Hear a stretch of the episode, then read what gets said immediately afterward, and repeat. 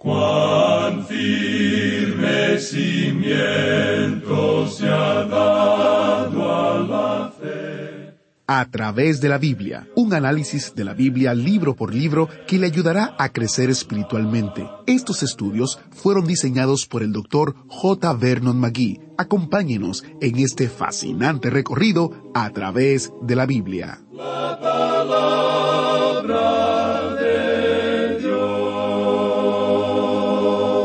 En el precioso nombre de nuestro Señor Jesucristo, iniciamos nuestro estudio bíblico de hoy. En nuestro programa anterior tuvimos la oportunidad de observar la profecía en cuanto a Tiro y cómo esa profecía ha sido cumplida ya literalmente. Y en el presente, las ruinas de esa ciudad se encuentran como testigos de la palabra de Dios. Esto es algo realmente muy destacado. Esta era en realidad una ciudad muy impresionante en la época de Ezequiel. Sin embargo, él nunca la había visto. Nunca estuvo él en ese lugar. Pero aquí en el capítulo 27 del libro de Ezequiel, él nos presenta lo que nosotros llamamos uno de los grandes capítulos de la Biblia. Este es, para hablar específicamente, un lamento sobre Tiro. Este es un lamento sobre la ciudad que cayó. Era una gran ciudad, no queremos quitarle importancia a eso. La grandeza de esa ciudad en aquel día es algo que debería ser notado. Este no es solamente un capítulo triste, sino que es algo muy hermoso, porque él está comparando a esta gran capital del imperio fenicio, gente que amaba el mar, y compara la destrucción de Tiro con un barco que naufraga, un barco que zozobra en el mar. Y no podemos pensar en un mejor cuadro que este. Ahora, ¿qué fue lo que trajo la caída de Tiro? Bien, veamos lo que dice este capítulo 27 que vamos a considerar hoy. Los primeros dos versículos de este capítulo dicen, Vino a mí palabra de Jehová diciendo, Tú, hijo de hombre, levanta endechas sobre Tiro.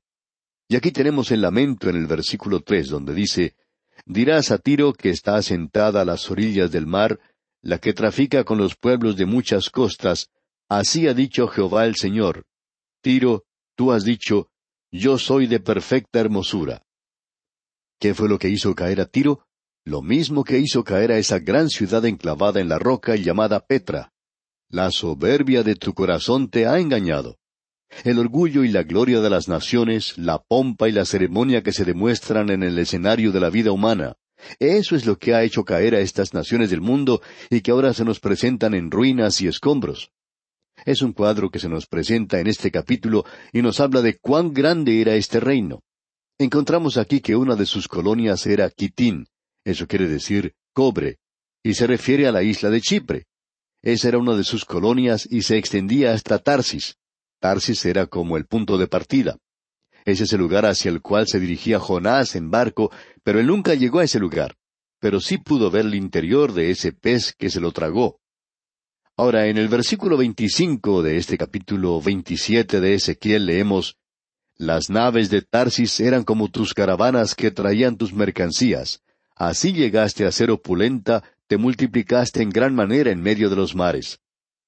Esa era una gran ciudad, un centro comercial a donde llegaban mercaderes de todas partes del mundo, la isla de Chipre desde Tarsis, en el fin del mundo conocido de aquel día. Ahora volviendo un poco hacia atrás en el versículo 17 de este capítulo 27 leemos, Judá y la tierra de Israel comerciaban contigo, con trigos de Minit y Panag, miel, aceite y resina negociaban en tus mercados. Todas estas cosas, Minit era quizá aceitunas o higos, quizá alguna clase de conserva. Era posible comprar de todo esto en ese lugar. Si usted quiere un cuadro de la ciudad de Tiro, ese gran centro comercial, creemos que usted lo puede ver como se describe en una profecía de Babilonia en el futuro, que llegará a ser un gran centro comercial, un gran centro religioso y un gran centro político del mundo llegará a ser la capital del anticristo. Para destacar esto podemos tomar unos versículos que describen algunas de las cosas que se venderán en ese lugar y se encuentran en el capítulo 18 de Apocalipsis. Vamos a leer los versículos 12 y 13. Dice allí, mercaderías de oro, de plata, de piedras preciosas, de perlas, de lino fino, de púrpura, de seda, de escarlata, de toda madera olorosa, de todo objeto de marfil, de todo objeto de madera preciosa, de cobre, de hierro y de mármol, y canela, especias aromáticas, incienso, mirra, olivano, vino, aceite, flor de harina, trigo, bestias, ovejas, caballos y carros, y esclavos, almas de hombres. Los frutos codiciados por su alma se apartaron de ti, y todas las cosas exquisitas y espléndidas te han faltado. Amigo oyente, aquí tenemos un cuadro de las grandes ciudades del presente en este mundo. Uno puede comprar allí todo lo que quiere. Cuando usted va a una de las grandes capitales, puede comprar lo que quiera, si tiene el dinero, por supuesto, ya que estamos en una edad de materialismo. Pero también era así en aquel día. Esa gran ciudad era como un enorme barco. Todo lo que les hacía falta estaba a bordo. Y también se podía disfrutar de la música. Allí había risas, vino y champaña. Todo se encontraba en ese lugar. Pero luego todo desapareció. Dios los juzgó. Y ahora aquí tenemos el lamento, un llorar sobre esta gran ciudad. Y eso es lo que van a hacer en los últimos días. Amigo oyente, en los últimos días, cuando caiga el mercado de valores y cuando todo lo que usted tenga en el barco no valga un centavo, usted descubrirá que de pronto todo aquello que usted consideraba de valor no es otra cosa sino cenizas en sus manos. Qué día trágico fue ese en el pasado y lo será también en el futuro que se acerca. Esto nos indica que uno tiene que tener mucho cuidado de no guardar todas las cosas en un solo lugar. En realidad pensamos que la gente debería disfrutar esta sociedad tan afluente. Debemos decir que no vemos nada malo en esto, a no ser que llegue a ser una obsesión y una religión. En realidad se ha convertido en una clase de religión en el presente. Aún en muchas de nuestras iglesias hay muy poca enseñanza de la Biblia. Hay juegos, nos damos palmaditas en la espalda unos a otros, tenemos comunión, nos gusta hablar mucho en cuanto a eso. Nos gusta mencionar un versículo de vez en cuando para mostrar que somos religiosos y piadosos, y nos gusta pasar por esas pequeñas ceremonias. Eso es lo que hacían en Tiro y eso es lo que hacían ellos en Jerusalén. Pero Dios, amigo oyente, los destruyó y Él los destruyó porque ellos habían tenido una oportunidad y habían tenido un privilegio. Por tanto, tenían una responsabilidad. Ahora notemos lo que dice el versículo treinta y dos de este capítulo veintisiete de Ezequiel. Te levantarán sobre ti endechas en sus lamentaciones, y endecharán sobre ti diciendo, ¿quién como Tiro, como la destruida en medio del mar? Como una gran nave que se ha ido a pique. Y en el versículo treinta y cuatro leemos, En el tiempo en que seas quebrantada por los mares en lo profundo de las aguas, tu comercio y toda tu compañía caerán en medio de ti. Y luego en el versículo treinta y seis dice, versículo final del capítulo veintisiete leemos, Los mercaderes en los pueblos silbarán contra ti, vendrás a ser espanto, y para siempre dejarás de ser. Uno puede caminar entre esas ruinas, y ahora no va a escuchar la música, tampoco va a escuchar las risas. Uno no puede ver en ese lugar ahora el oro y la plata y los edificios. Todo lo que puede apreciar, amigo oyente, son ruinas, las ruinas y escombros de una gran ciudad. Y el Dios de los cielos dice, Yo te he juzgado. Amigo oyente, tiene que haber un mensaje allí para nuestra generación del presente.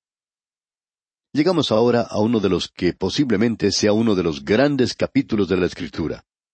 Quisiéramos poder pasar una semana tratando este capítulo, pero eso es imposible. Tenemos que seguir adelante y esperamos que usted no se queje al avanzar hacia el futuro. Recuerde que nos encontramos en este autobús bíblico. Es un tipo, una figura nada más, por supuesto, pero nos encontramos en este autobús bíblico y usted permitirá que pasemos a la velocidad que consideremos necesario. En el versículo uno del capítulo veintiocho dice, Vino a mí palabra de Jehová, diciendo. Y luego en la primera parte del versículo dos dice, Hijo de hombre, di al príncipe de Tiro, vamos a encontrar aquí en este capítulo un mensaje al príncipe de Tiro. Más adelante, en el versículo doce, vamos a encontrar un mensaje al rey de Tiro. Detrás de ese gran rey, detrás de este gran centro comercial y político, vamos a ver que se encuentra uno que aparentemente controla los reinos de este mundo. Él se los ofreció al Señor Jesucristo. El Señor Jesucristo los rechazó, pero Él no los rechazó porque pensaba que Satanás no los tenía. Él sabía que los tenía. Él sencillamente no los aceptó. Él va a reinar algún día, pero no como un subgerente de Satanás. Este aquí es hoy el príncipe de la potestad del aire. Él es quien está detrás de los reinos de este mundo, nos guste esto o no nos guste. Ese es el cuadro del presente. Aquí tenemos, pues, el juicio contra el príncipe. Creemos que hay aquí un tipo de anticristo, de ese gran emperador romano que llegará a gobernar. No nos gusta adelantarnos, pero como sugerimos allá en la segunda epístola a los tesaronicenses, vamos a entrar en más detalles en cuanto a esto en el capítulo trece de Apocalipsis. En realidad, hace falta dos personas para cumplir todo lo que se ha dicho concerniente al anticristo. Y después de todo, Juan fue quien dijo que había varios. Uno de ellos va a negar la persona de Cristo. Será su enemigo, y el otro le imitará. Tenemos a un líder religioso y a un líder político. Y creemos que aquí se nos presenta esta combinación. Aquí tenemos al subgerente de Satanás. Notemos lo que dice el versículo dos del capítulo veintiocho.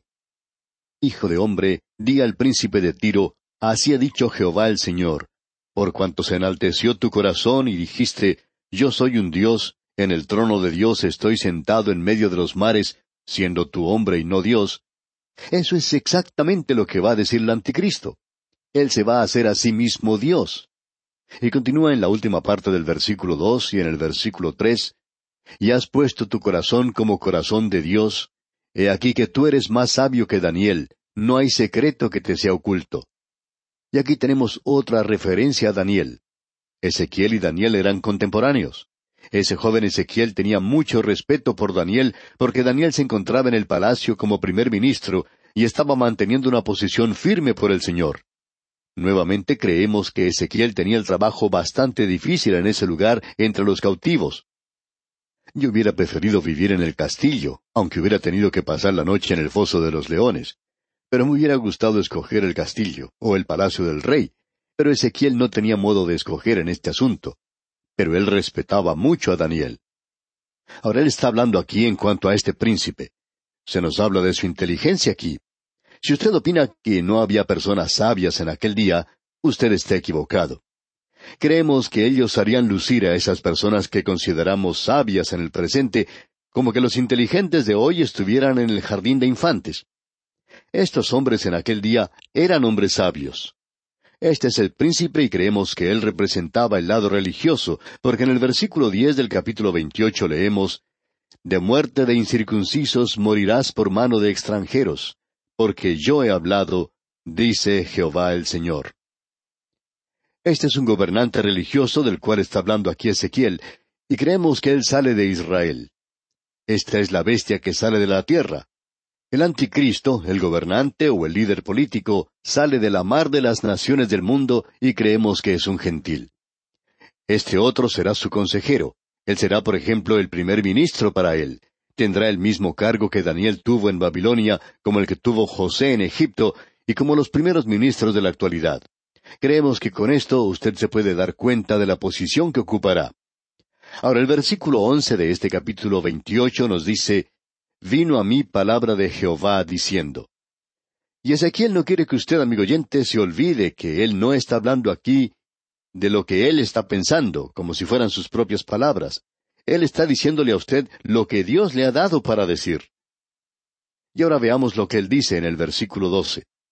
Hijo de hombre, levanta endechas sobre el rey de Tiro. Aquí tenemos este lamento sobre el rey de Tiro. Hemos tenido un lamento de la ciudad ahora del rey, de ese gran gobernante. Usted recuerda a Hiram, ese gran rey de Tiro, que había sido amigo de David. A David le agradaba este hombre, y no creemos que David le hubiera hecho su amigo si este hombre no hubiera sido muy destacado, porque David lo era. Leamos todo el versículo doce de este capítulo veintiocho ahora. Hijo de hombre, levanta endechas sobre el rey de Tiro y dile, Así ha dicho Jehová el Señor, Tú eras el sello de la perfección, lleno de sabiduría y acabado de hermosura. Pasamos ahora a un lugar más allá del rey de Tiro, porque ellos cambiaban de rey muy a menudo. No era un trabajo muy seguro el ser un rey allí. La gloria no duraba mucho tiempo. Es como ese dicho que dice, así pasa la gloria del mundo. Detrás de todo esto, pues, del reino y del rey, está Satanás, y creemos que aquí tenemos uno de esos pocos pasajes en la palabra de Dios que nos presentan el origen del mal y el origen de esta criatura. No quisiéramos hacer demasiado énfasis en esto, pero le pedimos que siga atentamente lo que vamos a decir. Dice aquí, Tú eras el sello de la perfección, lleno de sabiduría y acabado de hermosura. Cuando Satanás fue creado, era la criatura más sabia que Dios había creado. Pero mantengamos en mente que era un ser creado. Él fue creado y era perfecto en su hermosura. Si usted piensa que Satanás es una criatura que tiene cuernos, que tiene una cola larga, que tiene pezuñas, pues, amigo oyente, usted está equivocado. Usted puede haber estado leyendo la literatura de la Edad Media, y esta gente tomó esto de la mitología griega procedente de Asia Menor. Allí se encuentra un gran templo de Apolo. Uno lo puede encontrar en la ciudad de Pérgamo, lo encuentra en la ciudad de Corinto, lo puede encontrar en cualquier ciudad, también en Éfeso. Allí se encuentra el templo de este dios pastoril llamado Pan. Él es Baco, el dios del placer. Él tenía cuernos, él podía correr en las viñas. Él era el dios de la uva, del vino. La parte inferior de su cuerpo era de un macho cabrío. Bueno, esa es la mitología. Ahora, la palabra de Dios no nos presenta a Satanás de esa manera, amigo oyente. La palabra de Dios lo presenta a él como perfecto en su hermosura. Si usted le pudiera ver a él, podría ver a la criatura más hermosa que haya visto. El apóstol Pablo dice que aun sus ministros o ángeles son luz. Y estoy seguro que usted habrá escuchado alguna vez decir a alguna persona, he escuchado hablar a fulano de tal, él está encabezando este culto o esta secta, o es un predicador de tal y cual secta, y por lo general estas personas son muy elegantes, de muy buen parecer. Las mujeres llegan hasta perder la cabeza cuando ven a un hombre así. Los tratan como si fueran un dios. Y por lo general casi dicen serlo. Pero amigo oyente, esos son ministros de Satanás. Esto puede ser una experiencia terrible. Ahora dice aquí, lleno de sabiduría. Un ser perfecto en cuanto a sabiduría. Él sabía todo lo que usted pudiera saber, a no ser que usted sea Dios.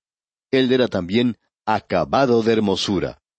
Ahora, ¿qué fue lo que causó su caída? Bueno, pasemos al versículo quince de este capítulo veintiocho de Ezequiel y leamos. Perfecto eras en todos tus caminos desde el día que fuiste creado hasta que se halló en ti maldad. Permítanos decirle, amigo oyente, que si usted es uno de esos creyentes que opinan que ya ha llegado a la cima y que ahora usted es perfecto y se presenta a sí mismo como una norma, como un ejemplo, recuerde que Satanás era un ángel de luz. Él era perfecto, pero él cayó. Y si él cayó, ¿qué en cuanto a usted, amigo oyente? ¿Qué en cuanto a mí? Nosotros somos seres humanos muy frágiles en esta tierra. Notemos nuevamente lo que dice aquí el versículo quince. Perfecto eras en todos tus caminos desde el día que fuiste creado hasta que se halló en ti maldad. ¿Y cuál era esa maldad? Bueno, Ezequiel no nos dice eso. Es por esa razón que nosotros ponemos énfasis en lo que dice allá el capítulo catorce de Isaías. ¿Y qué fue eso? El orgullo. Él quería levantar su trono más allá, más alto del trono de Dios. Él quería divorciarse de Dios y ser Dios mismo. Él se encontraba en rebelión contra Dios. Aparentemente él protegía el trono de Dios. Él tenía la posición más alta que uno pudiera tener. Volvamos ahora al versículo trece y veamos lo que nos dice. En Edén, en el huerto de Dios estuviste. De toda piedra preciosa era tu vestidura. Ahora ningún rey de Tiro podría cumplir con algo así. De toda piedra preciosa era tu vestidura. Todas esas piedras preciosas se le habían dado. Él era verdaderamente hermoso. Y luego en la última parte del versículo trece y en el versículo catorce leemos, Estuvieron preparados para ti en el día de tu creación. Tú, querubín grande, protector, yo te puse en el santo monte de Dios. Allí estuviste. En medio de las piedras de fuego te paseabas. O sea que Él protegía el trono de Dios. Y este de ninguna manera es el Edén que se encontraba en este mundo. Este aparentemente es un cuadro del mismo cielo. Él tenía acceso al cielo, y se nos dice en el versículo trece que los primores de tus tamboriles y flautas estuvieron preparados para ti en el día de tu creación. Él no solo podía cantar, sino que era una banda completa. Él en sí mismo era música. ¿Sabe usted cómo se originó la música? Usted puede regresar y ver la progenie de Caín. Fue de ellos de donde salió la música mundana, y cuando usted escucha algo de eso en el presente, estamos seguros que salió del abismo. No puede haber venido de ningún otro lugar. Amigo oyente, debemos decir que aquí tenemos un mundo de luz. Usted a veces habla en cuanto a un músico. Bueno, Satanás era un gran músico. Dios dice ahora lo que él va a hacer. El orgullo causó su caída. Y en el versículo 16 de este capítulo 28 leemos, A causa de la multitud de tus contrataciones fuiste lleno de iniquidad y pecaste. Ese pecado es el orgullo. Notemos ahora lo que Dios va a hacer. Leamos la segunda parte del versículo 16.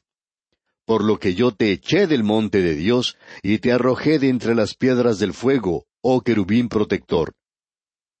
Yo no sé en cuanto a usted, amigo oyente, pero esto me da mucho aliento a mí. Yo no podría ser capaz de vencerle a él. No somos ningún rival para él. Por tanto, estamos agradecidos de que Dios va a tratar con él. Leamos ahora lo que dice el versículo 17 en cuanto al orgullo que provocó su caída. Se enalteció tu corazón a causa de tu hermosura, corrompiste tu sabiduría a causa de tu esplendor. Yo te arrojaré por tierra, delante de los reyes te pondré para que miren en ti. Amigo oyente, Salomón, el hombre más sabio, cometió insensatez. Y aquí nosotros tenemos a la criatura más grande que haya creado Dios lleno de sabiduría, es decir, que Él le había llenado de todo lo que Él podía darle y todo lo que Él podía aprender. Pero Él no lo sabía todo, e hizo cosas insensatas. Y los creyentes, los santos de hoy, pueden hacer eso también. Y Dios dice aquí, Yo te arrojaré por tierra, delante de los reyes te pondré para que miren en ti. Algún día, Dios hará un espectáculo de él. Y en el versículo 19 dice, todos los que te conocieron de entre los pueblos se maravillarán sobre ti, espanto serás, y para siempre dejarás de ser. Dios lo quitará a él totalmente de su universo, y nosotros oramos para que ese día llegue, amigo oyente. Y ahora, en conclusión, tenemos esta breve profecía en cuanto a Sidón. Dios dice que está contra Sidón, pero no dice que va a destruirla. Él simplemente dice que correrá la sangre por las calles, y eso fue lo que ocurrió. Esto es algo de la historia. Aún está en pie la ciudad de Sidón. Usted la puede visitar. Y en el versículo 25 de este capítulo 28 dice, Así ha dicho Jehová el Señor, cuando recoja a la casa de Israel de los pueblos entre los cuales está esparcida, entonces me santificaré en ellos ante los ojos de las naciones, y habitarán en su tierra, la cual di a mi siervo Jacob. Note usted, cuando recoja a la casa de Israel. Él está diciendo que Satanás no puede estorbar su plan y su programa y que ningún teólogo hoy puede dejar de lado el plan y programa de Dios para la nación de Israel. Y el capítulo 28 concluye diciendo en el versículo 26, Y habitarán en ella seguros, y edificarán casas, y plantarán viñas, y vivirán confiadamente, cuando yo haga juicios en todos los que los despojan en sus alrededores, y sabrán que yo soy Jehová su Dios. Y así concluye este capítulo 28 de Ezequiel. Dios mediante, en nuestro próximo programa entraremos a estudiar el capítulo 29. Que las misericordias del Señor le acompañen, ahora y siempre. ¿Fue de ayuda para usted el estudio de hoy? ¿Desea enviarnos algún comentario de lo que ha estado escuchando? Entonces escríbanos, no espere más. Nuestro correo electrónico es atv@transmundial.org. transmundial.org. Si desea recibir las notas y bosquejos de lo que estamos estudiando, suscríbase gratis en nuestra página en Internet, a través de la Biblia.org barra notas, a través de la Biblia.org barra notas.